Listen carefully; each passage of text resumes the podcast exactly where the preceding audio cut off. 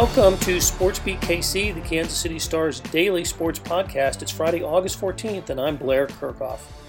Sunday will be a big day for baseball and the Negro Leagues Baseball Museum located in the 18th and Vine District. The museum is celebrating the 100 year anniversary of the Negro Leagues. It started in 1920 with the paper signed at the Paseo YMCA just around the corner from the museum. On Sunday, the anniversary will be part of every Major League game. Players, coaches, and umpires will wear special patches, and the logos will be part of the bases and the scorecards and on signage in the stadium. Museum President Bob Kendrick will be part of several baseball broadcasts on Sunday, including the Sunday night game between the Red Sox and Yankees on ESPN, and you'll hear him on today's episode talking about how the event came together. We also talk about the other ways the museum and the Negro Leagues have been honored and recognized this year. You may have noticed the Toyota commercial where the family's driving around Kansas City and stops at the museum and at a baseball game where the family patriarch is honored. That's a real former Kansas City Monarchs star, by the way, and we'll tell you who he is. Also, former star pitcher CC Sabathia, a friend of the museum, has opened a clothing line to honor the Negro Leagues. Bob Kendrick tells you more about that. You know, it was in 1990 with a big push from former Kansas City Monarchs player and Kansas City icon Buck O'Neil that the museum opened. So it's also the 30th anniversary of this Kansas City treasure. Okay, so here we go with Bob Kendrick. But a couple things before we get started. Bob and I sat down in the lobby of the museum after closing hours on Wednesday, so you'll hear some other sounds besides us talking. Bob says goodbye to some folks leaving for the evening, for instance, but that's just Bob Kendrick being the good man that he is. Okay, so here we go how did it get started? Well, the, the idea came to me last year that it would be fun to do a National Day of Recognition because this is unprecedented.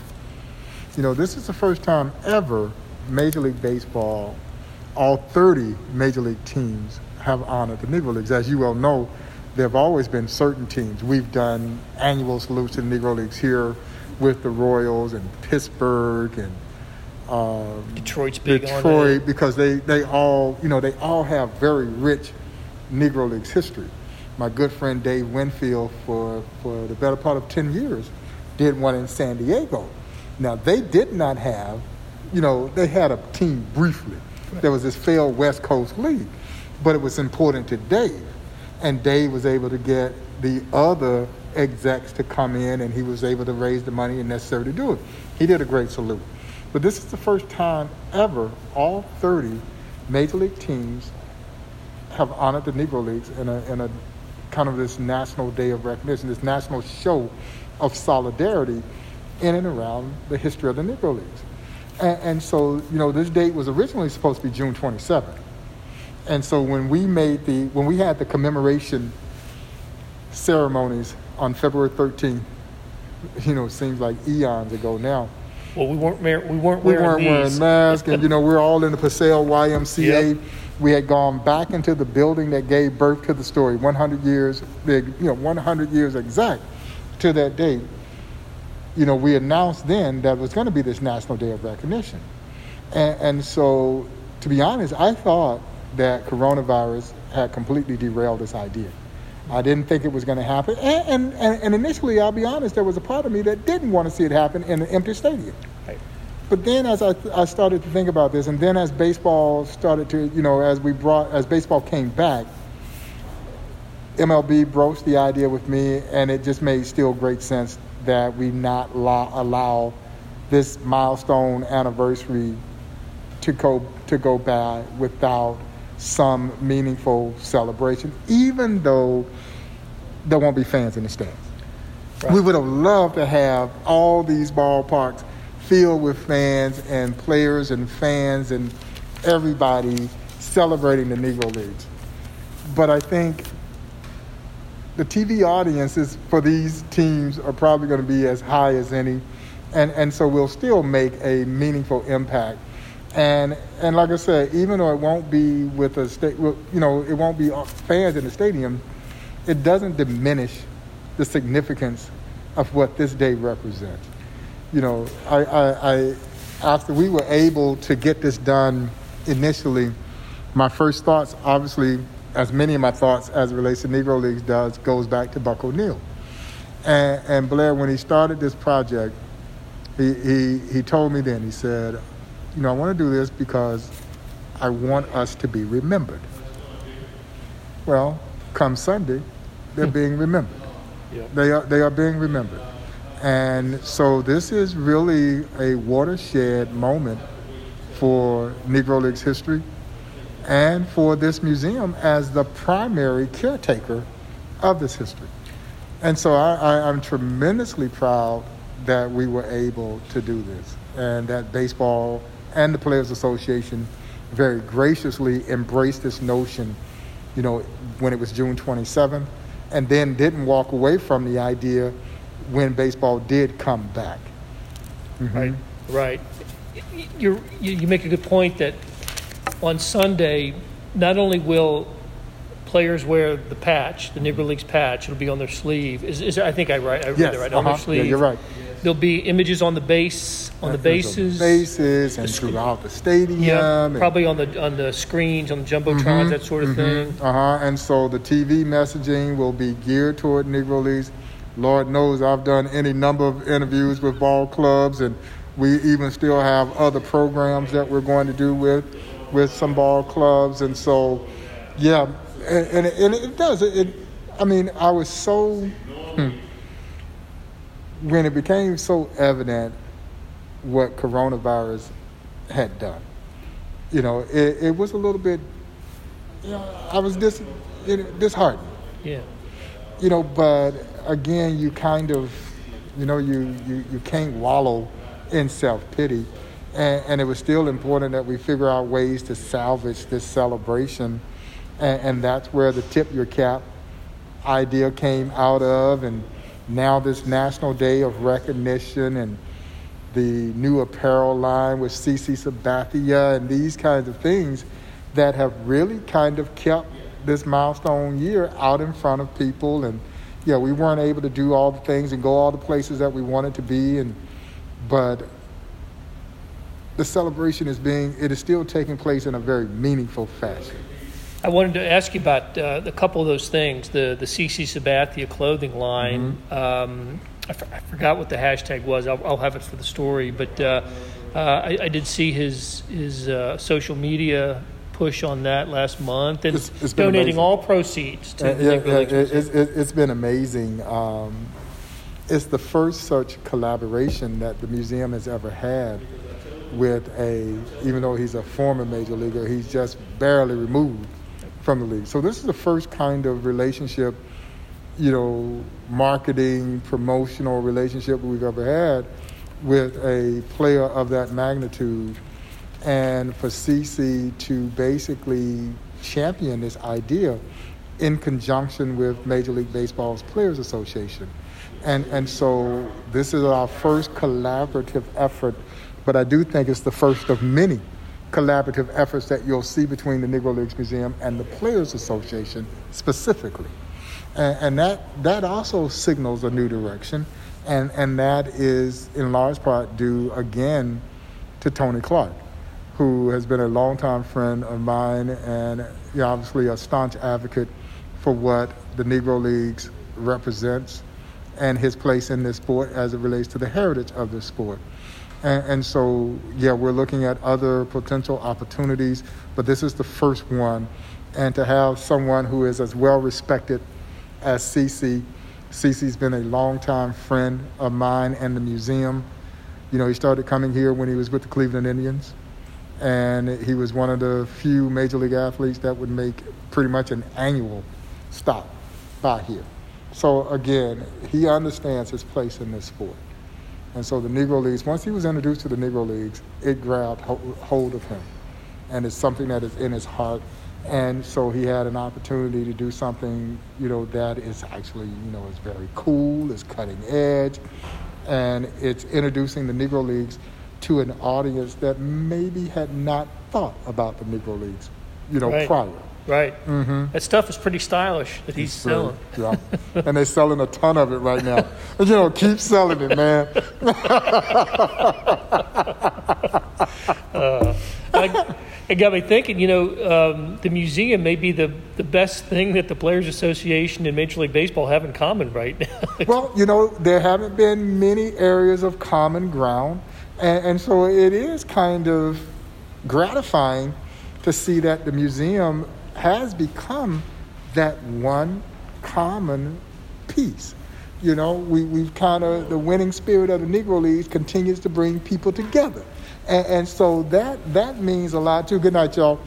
That, that means a lot too, you know, and I think it's something that, again, that they have really embraced, both, both sides. You know, commission, I had the opportunity to tour Commissioner Manfred uh, when he first got the job the year that he came out for the World Series. Right. And I didn't have to twist his arm to come visit the Negro Leagues Museum. He and his wife came and they, they spent nearly two hours here with me walking through the museum. And then Tony becomes the head of the Players Association. And so the stars kind of align with two people who get it. They, they understand the significance of what this history represents and that it can be a vehicle as they continue to find ways to get urban kids engaged and involved.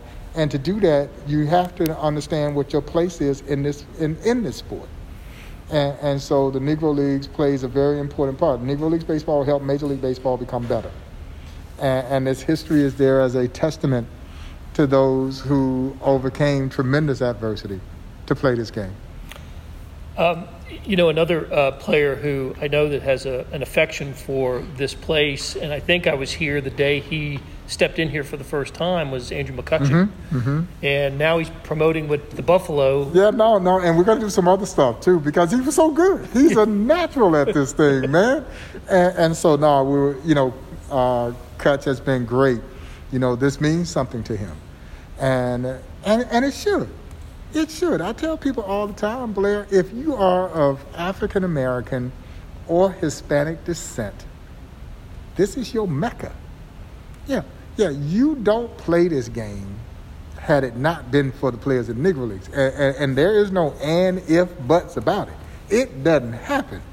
And, and so if, if you are to fully embrace what you do in your place in this sport, you have to pay honor to the Negro Leagues. And players like CC Sabathia and Andrew McCutchen and, and others, they get it. They get it. And hopefully through them, the young players coming into our league will also get it.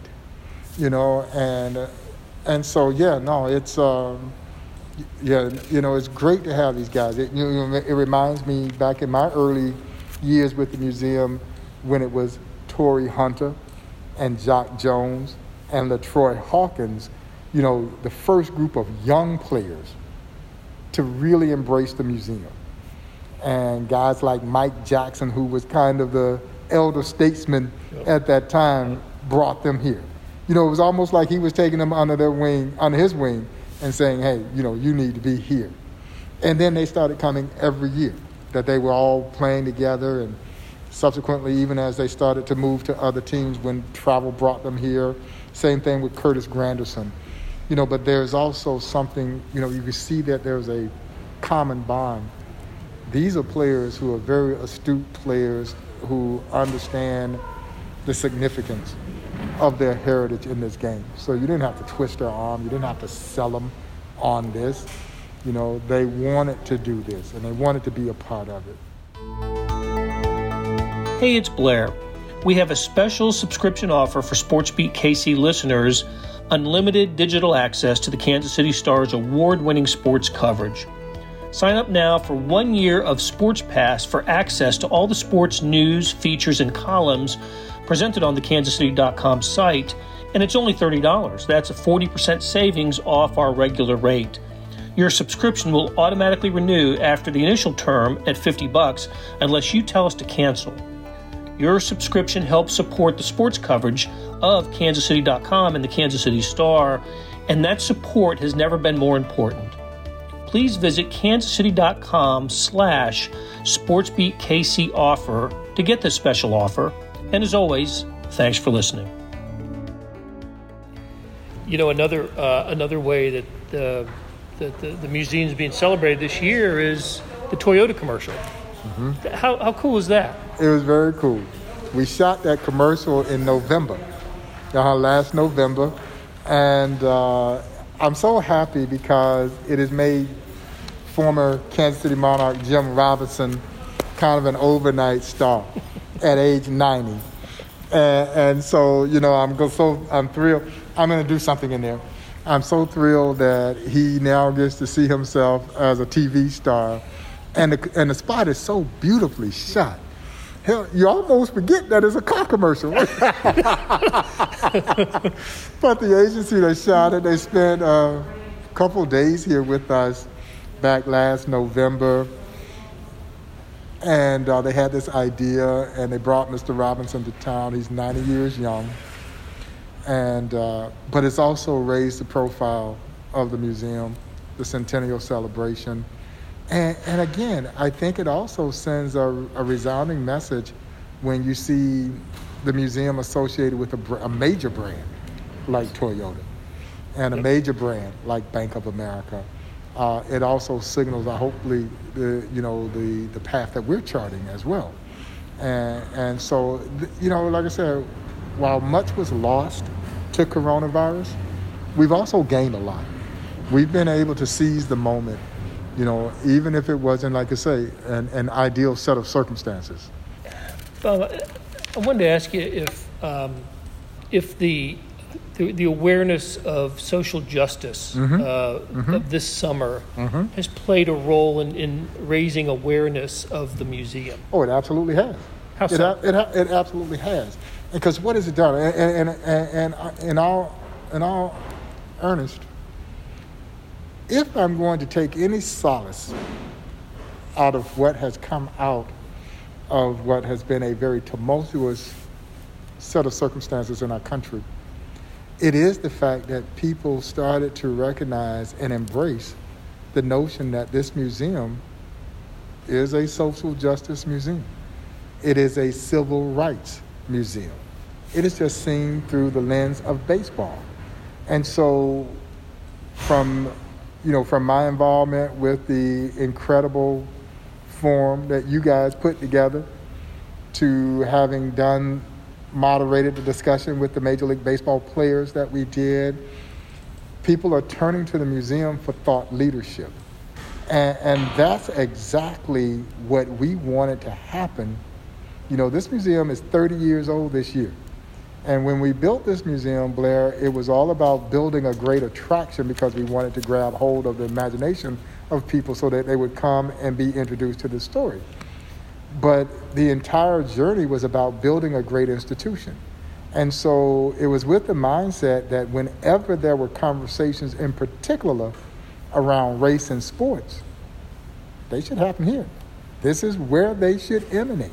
And, and, so the fact that people have kind of grasped that, and uh, you know, I've been involved since the last time that we were all together on that that virtual call. I've probably done five, six different diversity inclusion pieces in and around the Negro Leagues. It's a perfect platform to talk about diversity, inclusion, and equity. And, and so yeah, that heightened awareness in and around social justice has, I think, substantiated even more so the value of a Negro Leagues baseball museum.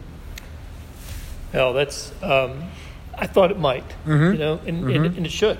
Yeah. Um, yeah, because that's what this is.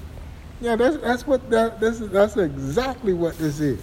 I think when, when I tour the museum and I stop, one of my favorite, the, I enjoy seeing everything and reading everything, but one of my favorite depictions in there is the uh, just the the where you have the the mannequins of players in their dress suits. Yes, yes, you know, in their yes, this is yes, how they live. This is yes, how they travel. Yes, and uh, and it really kind of brings it home. This is what uh, this is what life was like in the in the 30s or 40s. Yes. you know, for for them. Yeah.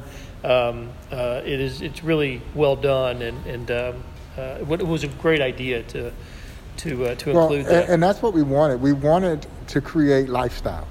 We wanted people to not only see what it was like as these athletes were traveling the highways and byways of our country, enduring the social adversity that they had to endure to play the game, but we also wanted them to see what these communities that were so greatly impacted by Negro Leagues baseball was also like.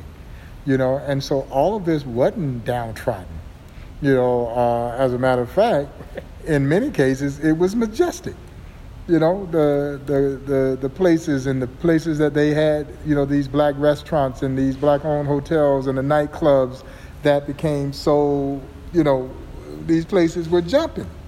And, and, so you needed to see that. And that's what I talk about, even as we talk about these efforts in and around civil rights and social injustice. It's important that if you're going to understand the black experience in this country, I don't want your only image of me to be the, that, that downtrodden side of me where I was sprayed by water hoses and the dogs are released on me and the police brutality, which unfortunately has still continued to manifest itself through time. I don't want that to be the only image that you see of me. You also need to see my success stories. And the Negro Leagues is one of those great success stories. Yeah, it's that triumph over that adversity. Of course, one of the um, uh, one of the casualties of a, of a shortened baseball season and then the, the circumstances that we have in this baseball season is perhaps teams that come to Kansas City can't can't come can't visit the the museum. That's those are the times when it hurts. Yeah, when my good friend Joe Castiglione, who comes every year and brings guys from the Boston Red Sox, and and and, and they don't get to come to town, or the Seattle Mariners, who have ten African American ball players. You know, I don't know the last time a major league team had 10 African American ball players. Especially this day and age. Yeah, exactly. You know, yeah, you know, we're talking probably maybe Pittsburgh Pirates, Pirates in the 70s. 60s and 70s. Uh-huh. Yeah, yeah. The Royals were close Yep. in, in the 70s. 70s. 70s. Uh-huh. And, and they've got 10. And, and Dave Sims, who's a good friend of mine, uh, was excited about bringing them here. And the fact that this 100th anniversary would have been even more fuel for more players to come visit the museum. That saddens me. It does, because I look forward to that. And, and, and it never gets old. You know, you want to see their reaction to the stories, and you want to share those stories and try to bring it to life for them so that they can understand it and hopefully appreciate it and, you know, and I think gain a perspective. So, yeah, you're right. You know, those opportunities are missed opportunities. Hopefully, we'll be able to regain that next year. Uh, a lot of the big celebratory events that we had planned, we're going to roll them into 2021. And, and so, again, hopefully, the fact that we've been able to salvage some of this, this celebration will just kind of energize people even more when baseball returns next year and we're able to literally move into this Negro Leagues 101 mode you know. And so, you know, we're always thinking ahead, man. You know, we. All right. So where where are you going to be on Sunday? You know, I'm going to be at home because I'm going to be doing a lot of interviews. I'll probably spend some time here as well. But, you know, I was just looking at my calendar. I think as many as five to six interview requests have already been on the, on, on the books, uh, including uh, the Sunday night baseball I think, I think it's Yankees Red Yankees, Sox. Red Sox, Yeah. and uh, so doing some stuff with MLB uh, network, doing some stuff with some of the regional networks. Of course, the Royals. Um, we're going to do baseball tonight, and so they're going to be a great opportunity for exposure for the museum, and and so and we're seeing that it's been that way for the last several weeks actually. Yeah. Yeah, you know, beautiful piece in the L.A. Times on Sunday. I saw that. Yeah, Did a really you know. nice job with that. Yeah, you know, and again, I mean, you know, you think about what has happened with the museum over the last month, you know, major articles in the Washington Post, New York Times, LA Times. As you well know, that stuff doesn't happen by happenstance, man. You know, and, and, and honestly, people pay a lot of money to get that to happen. And, and so,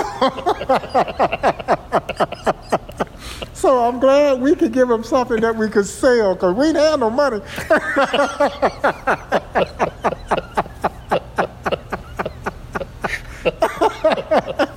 Oh man. no, that's it, it was. Uh, I did. They they've all been great. I've, I've read them and. Um, I'm going to do something in there. So anyway, all right, Bob, that's a good one to leave it on. I appreciate you. I appreciate you sitting here and talking to me about all this. No, man, it's, you know, it's exciting. Like I said, you know, it's, um, you know, we when we went into this year, came into this year, you know, we had this great game plan, and you know, we were going to do all these exciting things, be in all these different places. Little did we know, 30 days after we made the announcement, that everything would come to a crashing halt. And, and so again, but you know, as I tell people all the time, this museum, it kind of embodies the spirit of the Negro Leagues. The story of the Negro Leagues is about resiliency. This museum has to basically demonstrate that same spirit you know, and that's what we're trying to do. And so we're going to make the best out of what has been a difficult situation for everybody, not just us, for everybody in this country. And, and hopefully give people something too that they can rally around. You know, we need that. I think that's why the tip your cap to the tip your cap to the Negro Leagues really resonated with so many people. We needed that. You know, we really did. At that time when we were dealing with so much uncertainty in this world from a health standpoint, and from a social justice standpoint, we needed something that we could all feel good about. And, and so when we introduced Tip Your Cap, people just embraced the notion. And again, it goes back to that winning spirit of the Negro Leagues, bringing people together. That'll do it for today and this week on SportsBeat KC. Thanks to our production staff of Derek Donovan, Randy Mason, Beth Welsh, Jeff Rosen, Chris Fickett, and Savannah Smith. You can read about the Negro Leagues Museum on kansascity.com, and we'll post a story in the show notes as well. Hey, earlier in the episode, you heard me talk about the Sports Pass offer, and still stands and still a good one 30 bucks for a year's worth of sports coverage. That includes the Sports Extra that comes with the e edition. There's more than 40 additional pages of national sports coverage today. An even better offer Buy the entire Kansas City Star product sports news, features, commentary, and analysis, the whole thing. You get all the stories written by my talented colleagues, plus some extra news, sports, and business coverage that come with the e-edition. The details at account.kansascity.com slash subscribe. That's account.kansascity.com slash subscribe. And whether it's the Sports Pass or the full subscription, you're getting and supporting the best sports and news coverage in Kansas City and helping us produce programs like SportsBeat KC. Thanks for listening, and we'll be back on Monday with a new episode.